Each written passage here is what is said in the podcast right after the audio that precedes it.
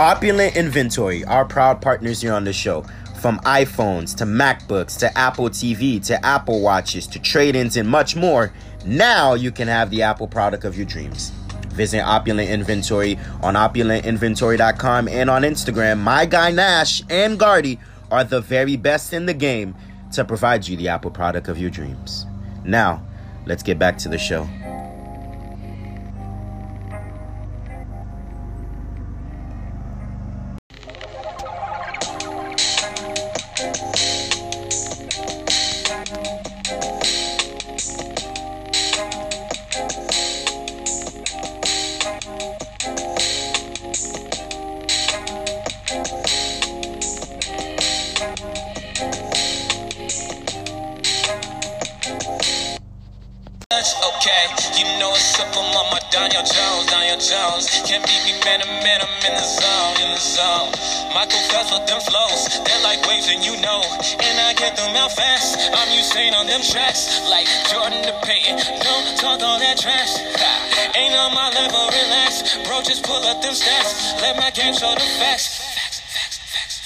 Know that you can never pass it, so you got another racket like Serena. No, I'm classy. It's my planet, it's my planet. On my space, you won't be jamming. Don't put me in the box. Keep on winning, I don't stop. Think you got an easy lane? I'm the Kimbe with the block. That's all you got. Yeah, I'm on another level. Yeah, I'm on another level. Yeah, yeah, yeah, yeah. Uh, on another level. Yeah, like ASAP Ferg, I'm on a new level. Okay. We want to welcome those of you back here inside Studio Z, our Sebi Podcast Radio show. Myself, Michael Gray, here again. This is season four, episode 11 of our great show. Mike, this couldn't be the best time of the year. We've got sports everywhere from NBA to NFL, the Super Bowl this weekend to WNBA headline news to uh, it's, it's just the best time in sports, right? It's yeah, absolutely. Especially for Phoenix, Arizona, they got a two for one special this week. Super Bowl just got KD. I mean, they live they live in large right now. yeah, they? Arizona, Phoenix, Arizona is the place to be right now, man. You got yeah. the Super Bowl, and yeah, it's it's it's ultimately the the head capital of sports right now. That's where you want to be right now. You funny, Mike saying two for one. That's that's that's funny right there. Yeah, man. Yeah, it's, it's a great it's a great time of sports, especially basketball. No doubt about that. How you feeling, big big fella? All well, all is well, all is well, brother. Getting ready to head down south. My father's birthday today, so happy birthday, OG. Happy birthday, pops. So it's all happy, love. Happy birthday, pops, to you. Blessings. Another uh, another born day. Uh, you got to count your blessings for that there for sure. Um, there as well. Well, let's get right into it, Mike, and let's start off with none other than what, has been the biggest headlines in the last 48 hours, and that's NBA trade deadlines. A lot of teams have been making moves.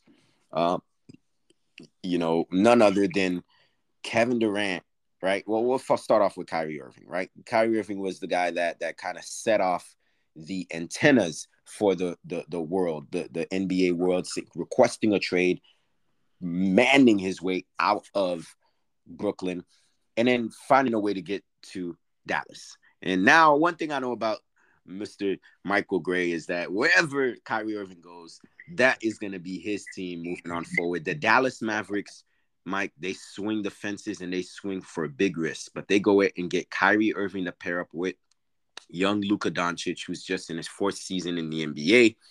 Now, the, ultimately, this becomes the best backcourt in the NBA. Not only the best backcourt, Mike, the most electrifying backcourt. You've got a guy in Luka who's a generational talent to go along with Kyrie Irving, who's some regard as maybe one of the greatest skilled players ever. You put that in the backcourt. Yes, they lost a lot on defense, especially with their best wing defender in Finney Smith. But you got to be able to think that Jason Kidd, the cerebral savant that he is, the basketball mind that he is, he'll try to figure out a way to make these two guys co co-enmesh and have that cohesion to be able to play with each other. How do you how do you think this works out for Dallas, and do they've got a chance to come out the West?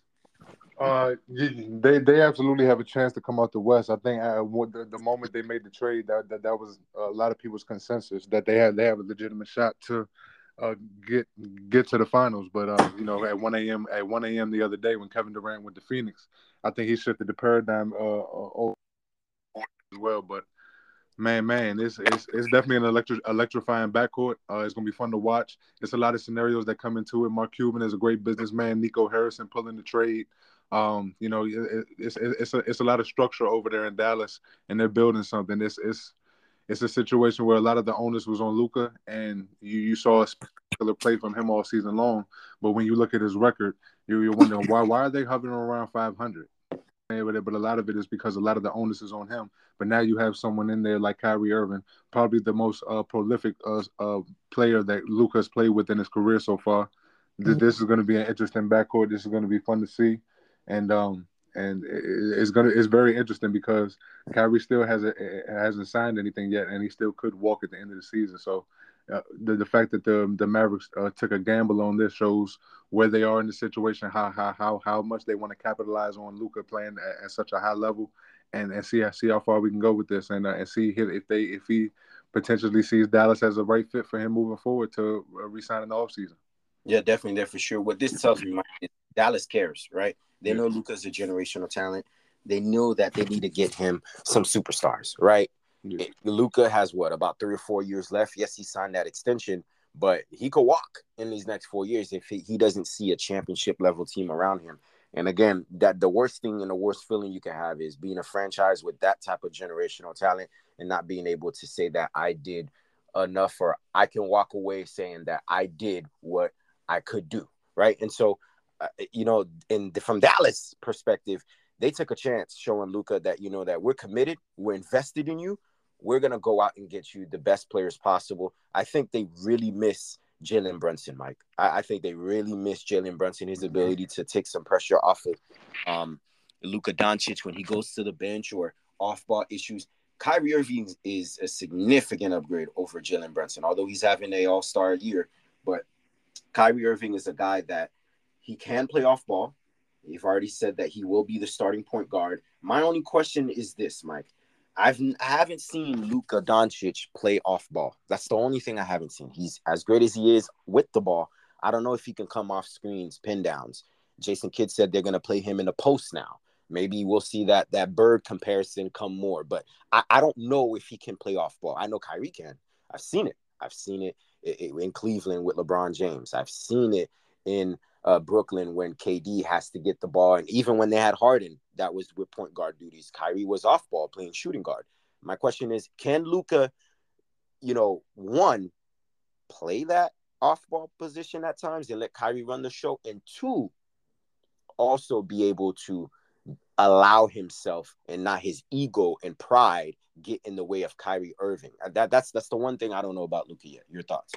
Well, well, well we've seen Luka play play off ball in uh, in, in in the Euro leagues and the professional leagues out like, like out the country and stuff like that. But when it comes to the NBA, that hasn't really been his role based on what's been um what's been um presented around him with the Dallas Mavericks since he's coming to the NBA. He's had to take on that that um that that that that, that ball dominant type of role and that that's that's been the most success for them so far with Luka Doncic based on what they've surrounded him with. So I do believe that that this is an opportunity not only for uh, Kyrie Irving to re- rewrite the narrative, but it's also an opportunity for Luka as well to to to, to show people, hey, uh, when I was overseas before I when I was playing professional overseas before I even came to the league, I was playing off ball. I was doing I was doing these type of things, but um, it, it's just a different role I was in there. Now I have an opportunity to show you guys what I can do, and I think this is a this based on the maturity of both these players and the and the point present where we are now.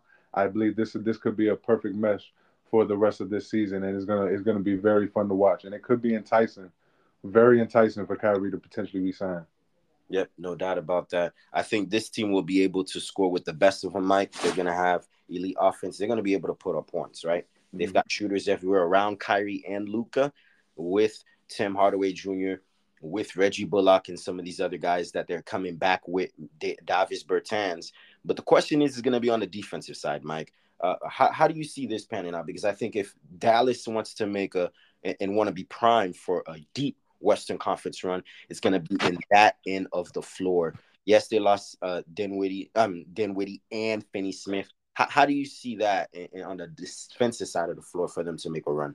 It's definitely J- J- Jason Kidd and this Mavs organization is definitely asking the current players that they have on this roster to compete at a higher level on the defensive side of the ball. Uh, lo- losing someone like Dorian Finney-Smith and uh, on the perimeter is definitely going to hurt with switching and everything like that. However, they, they do have the players that are that, that are made up uh, from from a competitive standpoint to compete on that side of the ball, and that that's one of the main reasons why Jason Kidd won over this organization last year was because of the onus that he put on that side of the ball and how well Dallas was playing defensively last year. Um, so I, I do believe they have set players, young guys like Josh Green, Reggie Bullock on the perimeter, who who definitely compete at a high level. They're not Dorian Finney-Smith size wise and and and and length and stuff like compete at a high level on that side. So I think they I think this this is a message to those guys that they have currently on their roster to compete at a high level. We saw a glimpse of that over the last uh, few games or so. They won three of the last four games without Luka Doncic, and um, defensively they've been very competitive on that side of the ball. So I'm looking forward to seeing them compete. There's going to be times when they face adverse situations and they put themselves in a scoring in a, in a, in a, in a, in a scoring drought, but I, I, do I do believe that you know with their offense when Luka comes back, their offense is going to be so potent that that'll set up a lot of their defense, and that's one of the things the Mavs are banking on. No doubt, no doubt about that. We'll see about that, and maybe they get somebody on the buyout market too. We'll see about that as well. Let's quickly before we go to the Phoenix talk about the Nets, right? Um, seemingly, I guess all it took was a little bit of Kyrie Irving for Cam Thomas to light up the, the building in BK because my goodness, my four three straight games of 40 plus points. That's an NBA record. Michael, MJ, uh, LeBron, Magic, Bird. Nobody's ever done that in the history of basketball. Cam Thomas, little Cam Thomas was the only one to do it. What's the future now for the Nets, right? The era is over. No Kyrie, KD, Harden, Ben Simmons now is probably the lone all star in the team. Yes, they've got some great complementary pieces back with Dinwiddie, who's back in a Nets uniform. Um, but but is is it is it the development of Cam Thomas? Where, where does the Nets franchise go from here? Um, I, I, think it's going to be development of young stars. I, th- I do think it's going to be tough for them to get a superstar anytime in the foreseeable future. I think time is going to have to go on. Uh, is going to have to tell on that. But I do believe that over time, with the quality pieces that they do have right now and the head start that they have being in fourth, fifth place right now in the Eastern Conference, this is a team that for the foreseeable future you're going to see compete at a high level. You're going to see rotational players. Uh, you're going to see them sneak up on teams and win some games. Uh, it's going to be a similar situation to how the Utah Jazz started off the season. Quality players on, all over the, all over the court, unselflessness, and spreading the ball around. Everybody's uh, they're winning by community, multiple games with guys uh, in, in, in double digits and stuff like that. I think it's going to be a collective unit over time because Jacque Vaughn is going to get the best out of these guys. He's still coaching over there, and he's still no matter who's over there, it's always been about business and he, has been standing on business since he's been the head coach, and he's going to have those guys ready to go. So I do believe Brooklyn, for the foreseeable future, will be a competitive team, but they won't be a championship contender for uh, for quite some time. It's, always been said, Mike. Whatever happens in the dark, the light. You know, teams. somebody tweeted teams over here late at night in the dark making trades and blockbuster trades while people sleeping and and not knowing and waking up in the morning finding out big surprises I'd say none other than Kevin Durant, also willing his way out of Brooklyn, heading to the desert in Phoenix, Arizona. Now, Mike, they have a pairing of DeAndre Ayton, Kevin Durant, Chris Paul, and Devin Booker. On paper, Mike, this looks like a team that can automatically contend for the NBA title and get out of the West. They didn't have to give much. Cam Thomas, Cam Tom Cam Johnson, excuse me, was the only guy on their bench that they had to give up along with Mikal Bridges and and also some rotational players. But Mike, I think Phoenix has their team still in core. Kevin Durant goes to in a position where Mike, one, Kevin Durant belongs in the West, right? OKC, Golden State. Th- this is where he belongs. But number two, this feels like this feels like Golden State again, right? You mm. got Curry, Thompson, Draymond Green, and, and him. You couldn't double because if you left somebody, they'll burn you, right? And so he gets back into a role where he gets to a team much like Golden State. They're unselfish. They pass the ball. They they're, they're very unselfish. They're a motion offense team. They have shooters everywhere, and he gets in a position where he can work in on that elbow line in that mid range game where he can isolate. One thing you want to do, Mike, you do not want to be on an island isolated with Kevin. Durant. This is what this feels like. Uh, Monty Williams is an exceptional. Big, big ups to the Phoenix Suns, who Mike sacrificed their future four first round picks to go out Kevin Durant. I, I, I think by far this has to be one of the th- teams to come out of the West. No disrespect to Denver or Memphis. Yeah, yeah, I'm actually surprised you even said Memphis because they've been out of this equation for the last 40, for, uh, 72 hours, in my opinion. I don't even think about Memphis when it comes to, you know, championship contenders at this point. The, you know, Ja Morant talking all that nonsense he did a, a, a couple months ago about uh, no threats in the West and stuff like that. Man, karma is real, man. And the NBA had a message for him. And man, and boy, and boy, I, I bet you the West looks a lot deeper now. It's a lot different now when when he made those statements. So we we we in a situation now where uh, you you just you got so much firepower. The, the the Phoenix Suns are loading up their betting on right now. They're, they're, they're trying to get that championship. Uh, for Chris Paul, for Devin Booker, for those guys that've been loyal to them, DeAndre Ayton and those guys, Monty Williams. Uh, it's, it, they're, they're, they're, this is this is a perfect situation for Kevin Durant because it's the perfect point guard to have for them um, a guy who's not really even looking to score that much unless the opportunity presents itself. And then you have another another guy in Devin Booker who can can, can, can fill in that. Can, yeah, he could fill in that Kyrie role of just giving him the ball and letting him get a bucket and get out of his way. You know what I'm saying? He could he could do whatever he wants when he wants to, and in big moments. So, uh, and then then you still have the big man inside and DeAndre Ayton. That's that that's going to be special. So uh, it's to, to keep to keep to the fact that they kept Chris Paul and Ayton in this deal is, is real big. And unlike Kyrie Irving, right? I, I think Kevin Durant's desired location was Phoenix. He wanted to play with with Chris Paul. Yeah. Some people say it's hard to play with Chris Paul. You look at Phoenix, uh, you look at the Clippers era, you look at uh, New Orleans early in his career, uh, Houston with James Harden. It's it's hard to play sometimes with, with James with, with Chris Paul. But one thing you can say about Chris Paul, Mike, everywhere he's went, everywhere he's went since getting in the league and with the Hornets. He's he's been a winner. All his teams have been in positions and they've always made the playoffs and always had a winning record. Even in Oklahoma City, in that stint that he stopped there, everywhere Chris Paul's went, he's been a winner, and his team has always been above 500 records or higher. That's one thing about Chris Paul. He's that good of a player. And and KD said he wanted to play with him. He's gonna have a chance now the Nets wanted Devin Booker. Phoenix found a way to keep Devin Booker and DeAndre Ayton.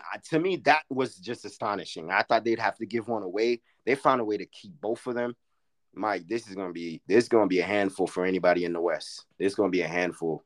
It's gonna be. I, I think Devin Booker knows Kevin Durant's better than him, but I, I think sometimes he looks him in the eye and say, you know, I could do what you could do too. Don't forget, I'm I'm a guy who scored 40 points twice in the NBA Finals as well uh, this this gonna be a load for anybody in the West. Yeah, he's an elite scorer as well. Um, uh, so yeah, it's definitely it's definitely one of those type situations. So, I um, I'm how they mesh on the court. Kevin Durant can play with anybody, but I, and I know those guys will be able to figure it out. Um, but man, man, once they do, it's gonna be fun to watch. Doesn't this feel like a, a more seamless fit than what Kyrie and Harden was in in Brooklyn? Doesn't this feel like a, okay, this is a, a, a better fit, a better matchup. A lot of selfless players willing to sacrifice their own numbers on that, probably do a little other things, get on the glass, play better defense. Doesn't this seem like a better uh, uh, uh, uh, place for for Ke- Kevin Durant to seemingly fit in an offense I believe I believe they're more equal than, than than you think because of the the willingness to sacrifice their games that James Harden did when he came to Brooklyn. James Harden took took away that scoring role that he had in Houston and decided to be the lone point guard and allow KD and Kyrie to be them. So to me, that was a, a hell of a fit. The problem was with the, with the injuries and everything that was going on, we barely got to see it. But I believe that was a great fit, and I believe this is a great fit as well. I believe they both equal each other out, and had they stayed healthy, James Harden and, and KD and Kyrie would have a chip, in my opinion. But you know, th- things happen. You know what I'm saying? But I, I, do fit from a fit perspective. I do believe they they cancel each other out and they're much more equal um, than, uh, than you think. No doubt, no doubt about that there for sure. And of course, we could say probably a better uh, franchise and a better organization than yeah, what, what, these I'm guys had to deal in, in, in, Brooklyn. I'm with you on that. no doubt, no doubt about that for sure. Those weren't the only moves, Mike, that happened in trade deadlines. A lot of sneaky moves. Jae Crowder in the buyout market after the trade involving him and Mikal Bridges buying out and going to the Milwaukee Bucks. Saddiq Bey in a blockbuster trade involving the Hawks and the Golden State Warriors, finding a way to go to Atlanta.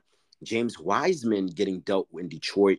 The Golden State Warriors get five second round picks, which they use to go to Portland and get Gary Payton III. So a lot of sneaky things happen in the trade deadline. The, the, the Los Angeles Lakers, after LeBron J- James uh, of course, made the past the all-time scoring record. They went out and felt pressure and made some moves, getting D'Angelo Russell and Jarred mm. Vanderbilt to tag that along with Mo Bamba, who had to send Patrick Beverley to the Orlando Magic. So a lot of sneaky moves that happened in the trade deadlines. Um, any anything that you have any remarks on?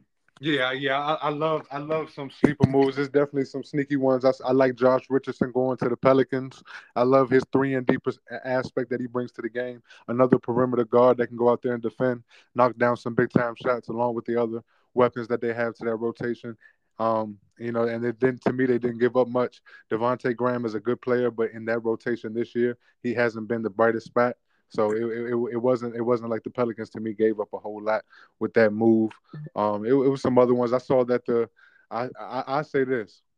I think one trade that didn't happen was one of the best trades of the day, if you ask me. I saw that the the the Chicago Bulls were looking to send Zach LaVine to the Knicks right. at one point. Yeah, and I believe that the fact that it didn't happen was one of the best things for the Bulls. Yeah. I do believe right now you have to wait this out. I, I, if you are going to move LaVine, I don't believe that was the spot to do it, and I don't believe that was the right situation to do it because I do believe at some point you would have eventually lost DeMar DeRozan because I don't believe DeMar DeRozan stays as well if you get rid of Zach LaVine that quick and for the assets the Knicks were willing to give up. So I do believe that the Bulls keeping Zach LaVine right now and potentially keeping him long term or getting a better deal for him in the future. I believe that's one of the best non deals that happened uh, yesterday. Oh, absolutely. New York almost was on the map, Mike. If they pulled out that Zach move to with with uh uh Brunson and those guys, and then they brought in Josh Hart, who I think is an excellent fit to fill out their Yes, yeah, I like Josh Hart. Yeah, they're re- the Villanova boys are reunited. Yeah, yeah. That that, that would have been a huge move from New York. Now, we don't know what discussions were. We don't know if the Bulls were asking for RJ Barrett. We don't know if they were asking for Julius Randle back. We don't know if they were asking multiple picks. But to have Zach LaVine go into the Big Apple, that would have been huge. New York has been thriving for a superstar since Carmelo Anthony. They've been thriving for somebody. Yes, they got Jalen Brunson, but I think you put that backcourt, it's as good as it gets in the East. You could put that up there with – Dejounte Murray and, and Trae Young in the East, that that was going to be a great pairing. So you're right, Mike. That move that get going was pivot. that could have changed a lot of the landscape in the Eastern Conference. Yeah, hundred percent, hundred percent. It was it was it was a lot of trades moving, a lot, a lot of movers and shakers, a lot of teams that made moves and stuff. I like that the um the the the Bucks got Jae Crowder. I think he fits that aura of that team, the gritty defender. You know what that move was for, Mike? What's up? You know what that move was for, Mike. Let, let's be honest. As as great as Jrue Holiday is as an elite on-ball defender, elite on-ball defender, those guys are, are, are, still small. They can't guard the wings in the Eastern Conference. Yeah. And, and you know the Bucks are gunning after one team and one team only. Well, I, I think that Jae Crowder uh, uh, fit was to get bigger in the wing position to go up against certain wings in the Eastern Conference. If you remind you, PJ Tucker during their championship run when they had PJ Tucker after losing on the free agency, I, I think the, the Bucks think they're they're slick, Mike. I, I think we know why they, they went out and got PJ uh, uh, Jae Crowder.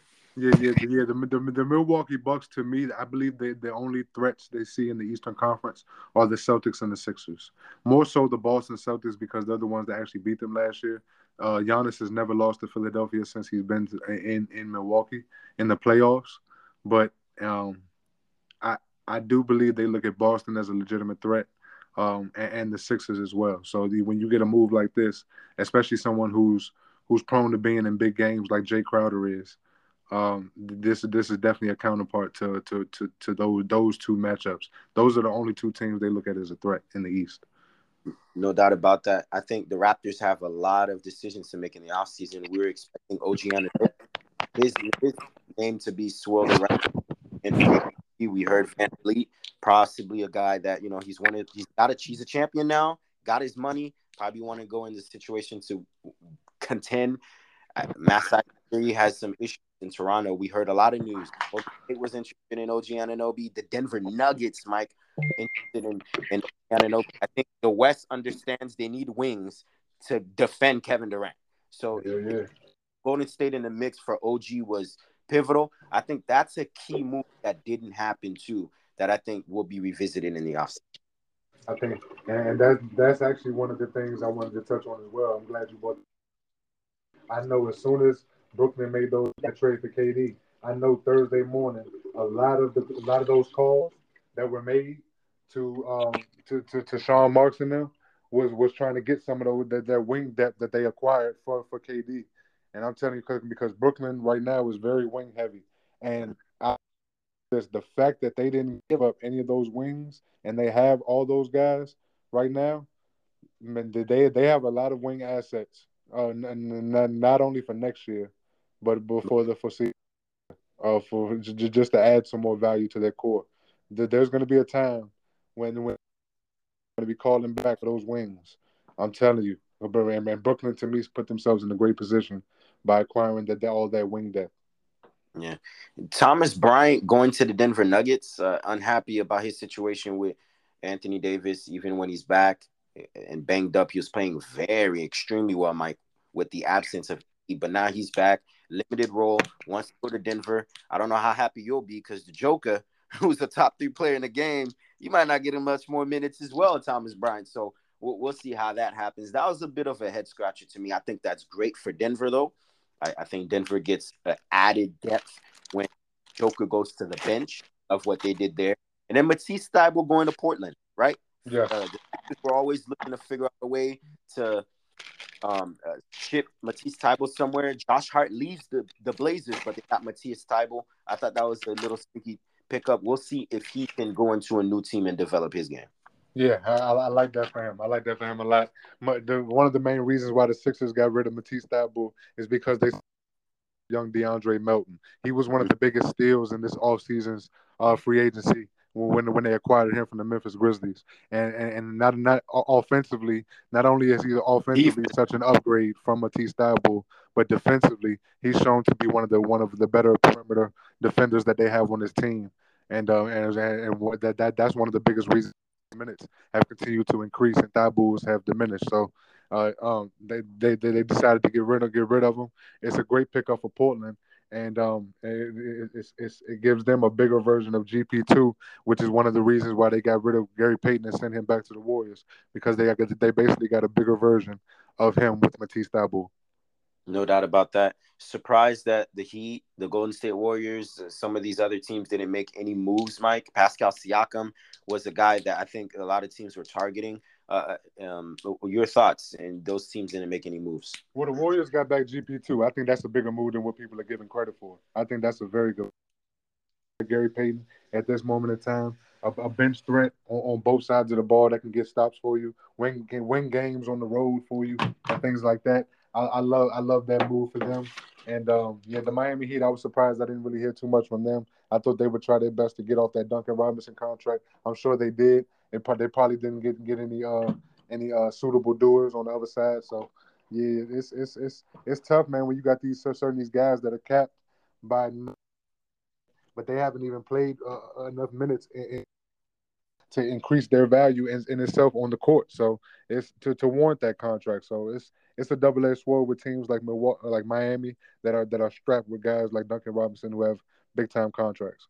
No doubt there for sure. Saddiq Bey in Atlanta, I thought that was a huge Bucks. They made a big move. My people don't know a lot about Saddiq Bey. He gets lost out there in Motown. Man. Now he's in the A with Trae Young, Dejounte Murray.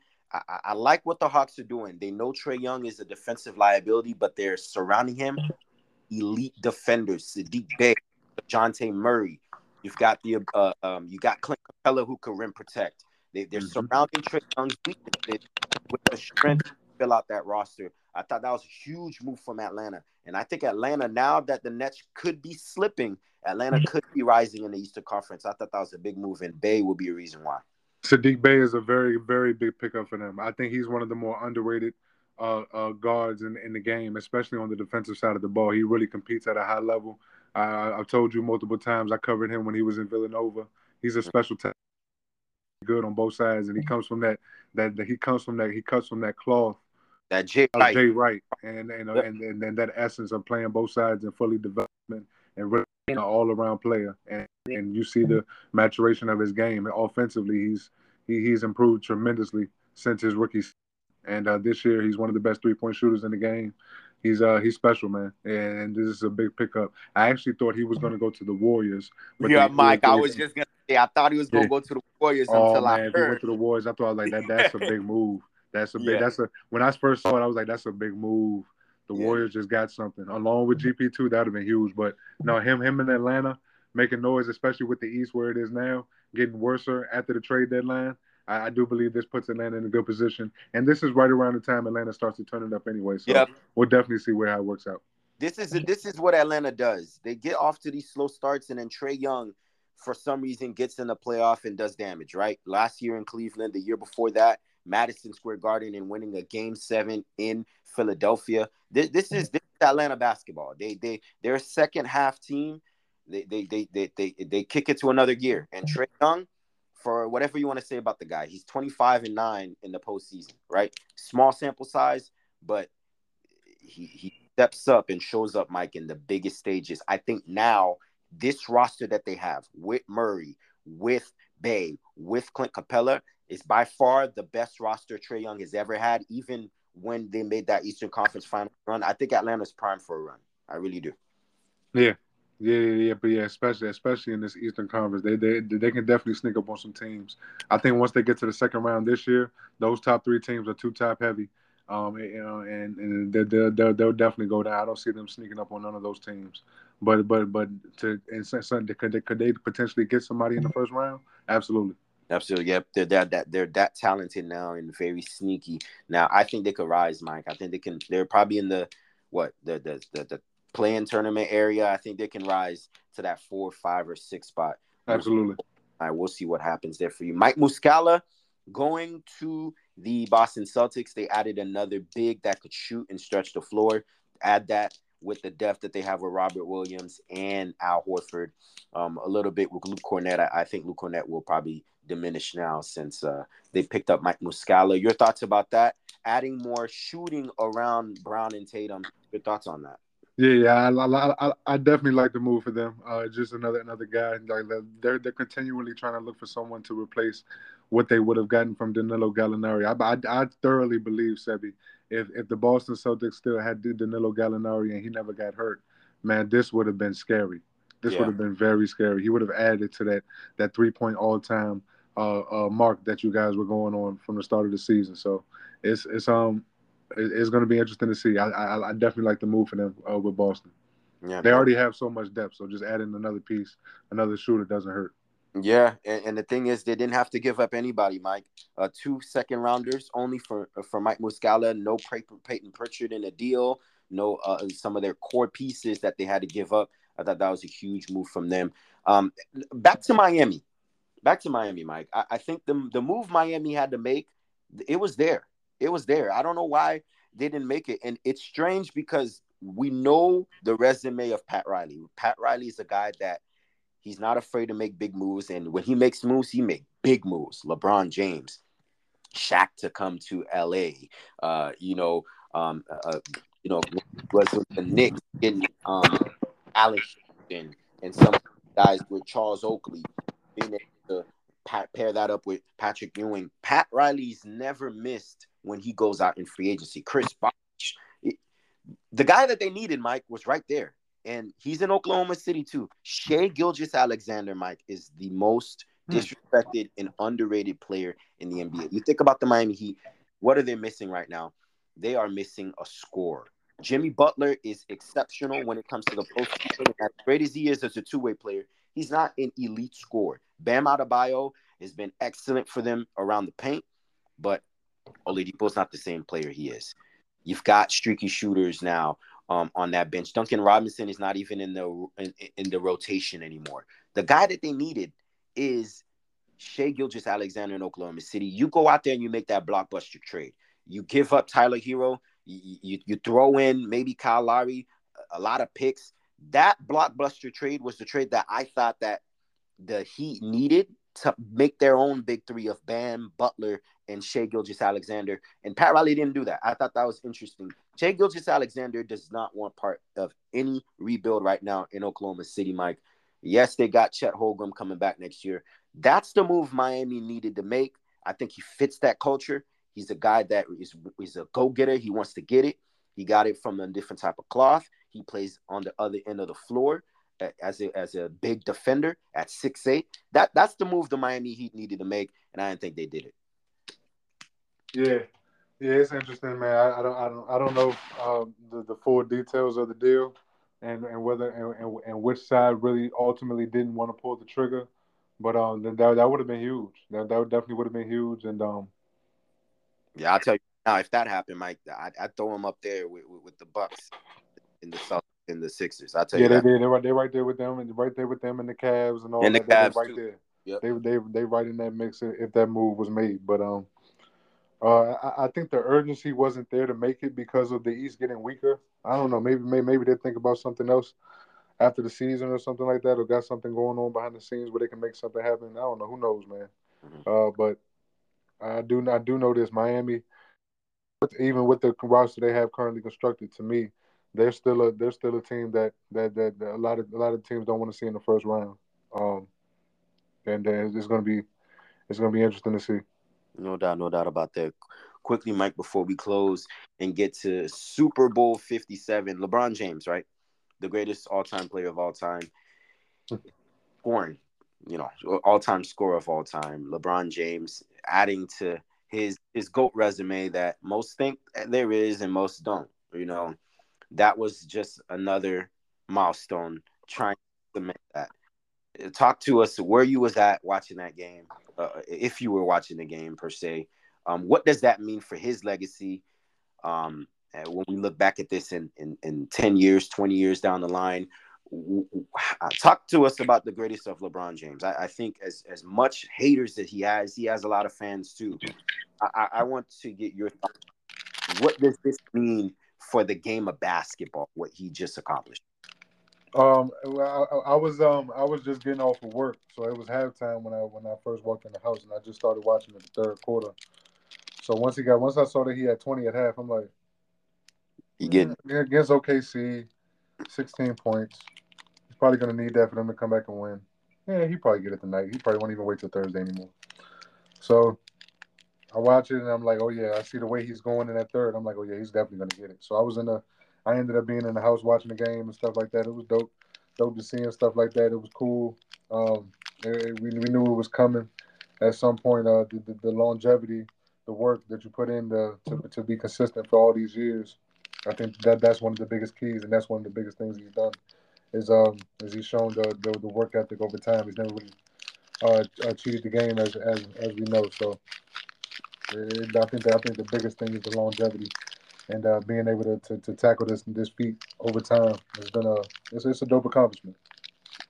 Definitely is. With Kareem Abdul-Jabbar there, giving him the passing of the torch with the ball, I, I thought that was a special moment there as well. But it's gonna be, gonna be a, great feeling, no doubt about that there for sure.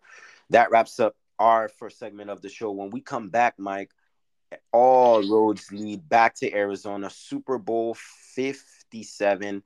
Patrick Mahomes, by the way, he won his second league in, in six seasons, and the Philadelphia Eagles, who's had the best record in pro football this year.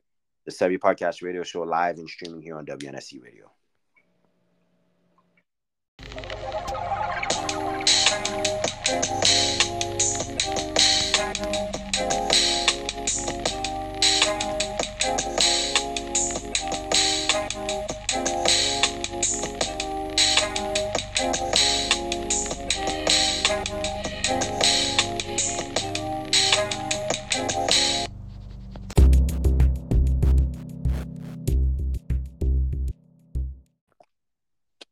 Back here on the second segment of our show today.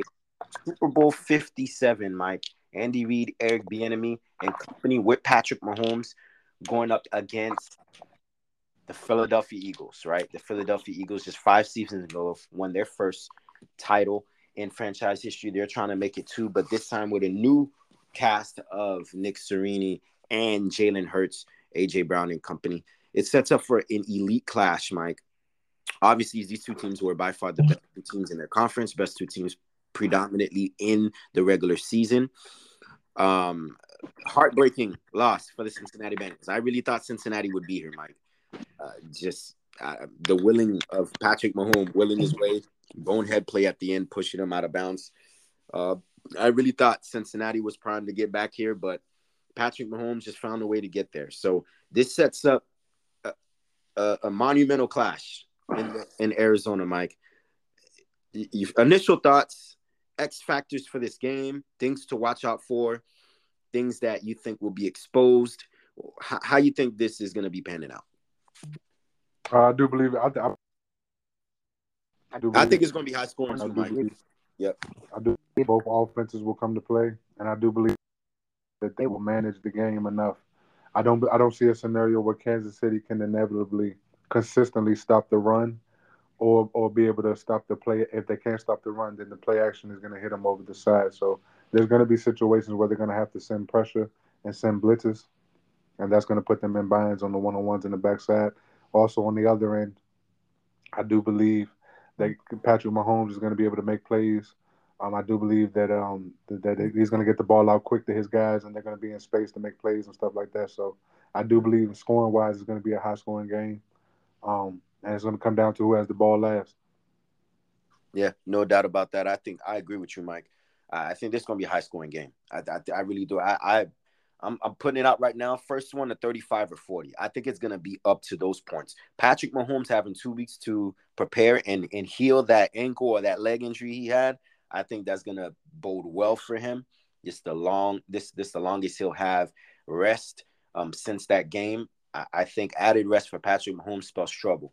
Um, the only way that I see this Eagle, this this Chiefs offense struggling is if Mahomes doesn't get the ball out quick, like you said, Mike, and let this pass rush get there. Fletcher Cox, Haason Reddick, and, and, and Barnett, those Derek Barnett, those guys are coming. So I think the game plan for Andy Reid is to get the ball out quick. Do not let this pass rush get going because when they get up to that other gear, it, it's going to be a problem. So I think the Chiefs, they're going to know that. They're, they're going to be balanced on offense, play action, mm-hmm. a couple screens. I think they're not going to be able to run the football. I think they're running the football will be bubble screens in space to Toney, to some of these guys, Travis Kelce over the middle. Get the ball out quick. You do not want this Eagles pass rush to get into Patrick Mahomes when they know Patrick Mahomes may not even be 100%. And then on the other side of the ball, I'm looking at this Chiefs front with Chris Jones and some of these guys, Frank Clark, how are they going to deal with the run? Because you know, when you play Philly, the number one thing you need to do is stop the run. Jalen Hurts, you got uh, Boston Scott, you've got Miles Sanders. They run the football and they run the football. They've got the best offensive line in football. These guys are nasty, Mike. Jason Kelce is elite. He's a future Hall of Famer at the center position. I want to see how he goes. That's my X factor of the game. Chris Jones versus Jason Kelce. That's mm-hmm. the X factor because if they can run the football, you're right. It sets up AJ Brown, it sets up DeVonta Smith, Dallas Goedert over the middle, and we've seen we, have seen Cincinnati with Ja'Marr Chase and Tee Higgins and some of these guys burn them in the secondary because there, there there are some holes in that Chiefs secondary if yes. you can hold up. So that that's my X factor for the game. Chris Jones versus Jason Kelce. Whoever wins that battle in the trenches two future Hall of Famers right there going to go at it. I think those are my, my keys to the matchup, but also those are my few X factors. Yeah, I'm not mad at that. I'm not mad at that at all. Jason Kelce is going to be big in this game. That entire offensive line, that they they they go off him and his momentum. He's one of the best I've ever seen at his position. I mean, with true, true, true uh, uh, gridiron king, true, true legend, true trench warrior.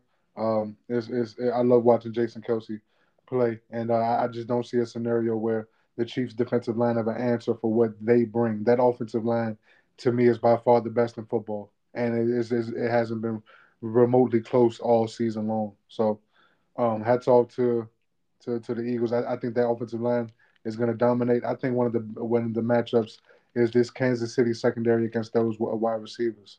Mm-hmm. Um, they're going to be tested mightily, and uh, a lot of the onus is going to be on them. Will they will they be disciplined enough to stay out of out of foul out of foul trouble, um, and, and playing the ball and be sound in their step? So I'm looking forward to seeing that matchup. Another thing to watch out for is is Kansas City has struggled with their receiving core um, outside of obviously Travis Kelce. Um, it, it, it, who who's going to create separation, right? Darius Slay is going to be out there with um, uh, James Bradberry on the other side. Somebody's going to have to be able to create separation. Valdes-Scantling stepped up in that game with Cincinnati, but who will it be this time? Will it be JuJu Smith-Schuster? Will it be Thuney? Somebody got to step up. I, I, think a lot of eyes is going to be on Kelce with this whole Kelce Bowl thing going on that they got going with the brothers. A lot of eyes going to be on Travis Kelce. Somebody's going to have to win one on one and create that separation. Patrick Mahomes will not just be able to dink and dunk or just go in, in intermediate routes to Travis Kelce.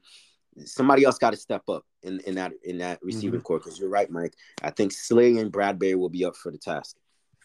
Yeah, hundred percent. They, they definitely will be, and they've been competitive all season long. And, you got that safety, uh, uh, Gardner Johnson, uh, mm-hmm. in the mm-hmm. back in the back front as well. So I, I like where the Eagles secondary is, is, is, is how they're shaped up. Uh, I know they'll be ready to go, but um, it's going to be fun, man. It's a great matchup. I do believe it's high scoring, and I the ball at. It's going to be very high. Yeah. Very, very entertaining game. I'm excited. Um, another key to watch out for, I think that could play to the Chiefs factor. This is the Chiefs' third Super Bowl in 2019, 2020. We know they got blasted by the Tampa Bay Buccaneers, and then they're back in the Super Bowl now. That's three Super Bowl appearances in four years. The Eagles' first in five years. Young team. A lot of those players that won the championship in 2017 aren't here outside of uh, Jason Kelce. Um, so that's going to be interesting. A young team against veterans like Mahomes and, and Andy Reid. That that that that that that that's kind of a something to watch out for. Will there be jitters? We know Jalen Hurts has played in big games, Alabama in national championship games under Nick Saban, so he won't be fazed by the moment, Mike. But I think that's something to watch out for. Nick Sirianni in his first Super Bowl against Andy Reid, who's playing in his fourth, being able to get to the Chiefs in three, and then one with the Eagles when he was with the Eagles um, with Donovan McNabb. I think that's something to watch out for too. Yeah, hundred percent. I do believe there'll be some jitters early on from not only Jalen Hurts, but from the Philadelphia Eagles in general right now. First year head coach, first year, uh, first time quarterback, and things of that nature. So I do believe there will be some jitters early on from the Eagles, but I do eventually they'll settle in and they'll be there. They'll look like their normal selves, and then and um, you know, it's gonna be it's gonna be fun to watch, man. They'll definitely make a game out of it. No doubt, no doubt about that. I got a game for you, Mike. We typically play this with, with our guests, but this is gonna be a fun game. We're gonna do prop bets, prop bets for the Super Bowl in this game. It's gonna be over and under. You tell me if the stat is gonna be over or is it gonna be under. I'll start off with Travis Kelce. He's got to get 78 yards receiving. I'm gonna say over. Mm. Travis Kelce over 78 yards. Patrick Mahomes 292 yards passing.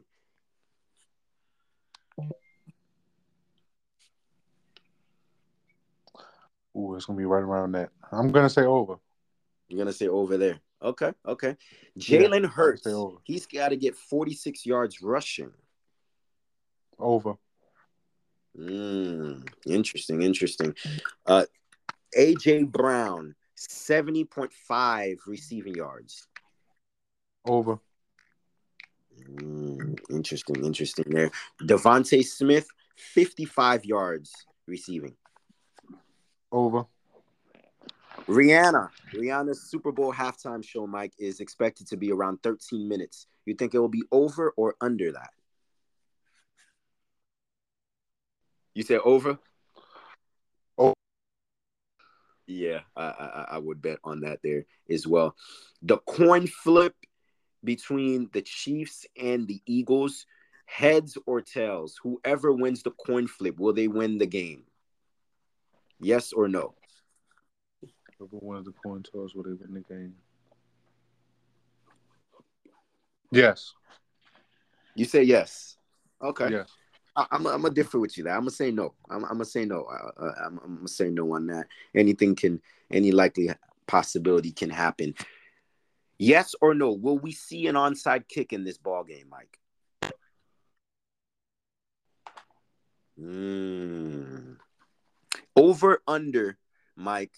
How many punts will we see in this game? Five is the number. Um, Um, I'm gonna say over. You gonna say over? Yeah. I'm gonna say under. Philadelphia like to go a lot on fourth downs, I, and, and the Chiefs are a pretty aggressive team too. I, am gonna say Yeah. under five. Yeah, that's that's that's what's gonna be in it. And last but not least, Mike, who will be Super Bowl 57 champions in Glendale, Arizona? The Philadelphia Eagles. Wow. Expand on that, Mike. Why do you think the Eagles will win their second title in five years? Why why do you think the Eagles will, will de- ultimately defeat Andy Reid and, and the Chiefs? I believe this Super Bowl goes some somewhere similar to how the the last Super Bowl went for the Philadelphia Eagles. I do believe there'll be a high scoring matchup. I believe it's a situation where it'll be a nip and tuck back and forth, and it's going to come down to the one play made on the defensive side of the ball from somebody. And I do believe that one play is going to be made by someone on the Philadelphia Eagles, and they're going to put themselves in a position at the end of the game to win, whether it's by field goal or by touchdown, whatever the case may be. But I do believe the Philadelphia Eagles, with their complete package, they're going to find themselves in a situation where they're going to um, uh, be able to make a big play, a game-changing play down the stretch to alter the uh, the, the outcome of the game. No doubt, no doubt about that. Who will be Super Bowl 57 MVP if the Eagles were to win the title, Mike? I'm going to roll with Jalen Hurts. Wow, wow. What a story that would be. What a story that would be. I know somewhere uh, Michael Vick and Donovan McNabb would be smiling if he could hoist that and head back to Philadelphia when a city, Mike, Philadelphia fans, you know how crazy they are. They're they're a blue collar city. I think they'll be happy to see that. That's that that would be a storybook ending in the making for sure. 100%. No doubt, no doubt about that. Uh, other key headlines, Mike. Um, the Kelce Bowl. Obviously, we know these are the two um, first black quarterbacks. They're going to be head to head in a Super Bowl. We've never seen that ever. Um, AJ Brown and also uh, Nick Bolton. They went to the same high school. A, a lot of headlines. Andy Reid, former team, the Eagles, facing them in a Super Bowl as a chief. There's a lot of great storylines in this Super Bowl. I think we just need to buckle up and we'll, we'll be, be enjoying the ride. Yeah, yeah. To get two, two, with two of them that stand out to me involve the coaches. One, Andy Reid going against his former team. Not only has a chance to get a second Super Bowl with the Chiefs, but he has a chance to do it against his former team, something he couldn't do with his long tenure with Philadelphia. And on the other side, you have Nick Sirianni, second year head coach, comes in this situation and he's he has an opportunity to do something quicker than what Andy Reid that and something that Andy Reid couldn't do in Philadelphia, and that's deliver a championship. So uh, it's it's definitely some it's definitely um a couple of storylines to me on, on both sides with the coaches. No doubt, no doubt about that there for sure. Mike, this is your closing argument. This is where you make your initial decision and, and you stamp on it. Go ahead and take it away. Sebi, I'm gonna keep this short and simple. This is going to be the best Western Conference playoffs right you've ever seen in your life. Mm. That is how bold I'm coming with with with the matchups, with the with the the, the entire sh- paradigm shift, all the traction that the Eastern Conference and the NBA was making over the last couple of years, and there was a legitimate argument saying that they could have been better than the West at certain points. That that's gone completely out the window. Now, now, now with these moves, Kyrie going to Dallas, Kevin Durant going to Phoenix, um, the, the Denver Nuggets still playing well. The Clippers made moves. Uh, it's just too many teams. The Warriors still intact. The Memphis Grizzlies, like it's, it's too many teams intact from a collateral perspective to say that the Eastern Conference is back is back is on par with these guys. Majority of the star power in the NBA is on the Western Conference, is in the West, and it reminds me of watching basketball growing up when the West was so dominant, and it feels like we've gotten back to that point. And to me, with everything on the line, with all these storylines, with all the sense of urgency from a lot of these teams, and we saw a sign of that in the trade deadline. I believe that these Western Conference playoffs will bring out some immense competition, and this will be some of the best uh, playoffs that you've ever seen on the Western Conference in a long time. I believe the East will be very competitive as well. So I believe totally from a totality perspective, it'll be a great playoffs. But from the West on the Western side, Western Conference side, this year with everything going on with the sense of urgency from all these teams, I do believe this will be one of the best we've ever seen. No doubt, no doubt about that. There for sure. if that's the case, Mike, we're gonna be ready, and I, we in for a treat. I'm this if that's the case. Speaking of the Clippers, they made a, a, big move too. We didn't talk about that. Eric Gordon, yes, pair that up on the bench with with Powell. I think they've got Kawhi, PG. Now they've got Norman Powell with another bonus guy that can get his own bucket in Eric Gordon. I think that's going to be huge for the uh, Clippers too. We didn't talk about that much, but that that's going to be about thirty or forty points off the bench when you talk about Powell and Gordon off the bench. That's going to be huge for them too. Yeah, yeah, yeah, yeah. yeah. Acquiring Gordon was was big for them. Uh, it, it, was huge. Um, I like I like the move of that. Um, you know, sending sending Reggie Jackson to the Hornets for, for Miles Plumlee or Mason Plumlee. Oh, um, adding another big to go along with Zubac. I like that move as well. So the Clippers made some solid to themselves. They just want to get to the, the team for the play. I think they, I think they just tired of the regular season and everything that comes with it. They're just ready for the playoffs. They One know what they know what they're going to be measured by. Yep, Do we know what they are, Tyler and those guys. One thing about Cinderella, they like to get in the dance. It's time for the ballroom to happen. That ends our show tonight. Uh, uh, for our great show, myself and Michael Gray, season four, episode 10 of our show. Folks, enjoy the Super Bowl. Enjoy All Star Weekend coming up next week. We've got tons to talk about. We, are excited to see how these new familiar faces play with their teams. It's going to be tons to talk about, and we'll be seeing you guys next week. Peace. Hey everyone, we're excited just as much as you guys tonight if you enjoyed this show, and frankly, even some of our other episodes as well. If you want to show your appreciation for the show, ensure that you leave us a rating and a review in our iTunes and Spotify. And remember, you can stay locked in here and connected. SebbyPodcast.info link for the latest news, articles, interviews, and much more. And remember, wherever you're listening on air or online, the Sebi Podcast is wherever you go.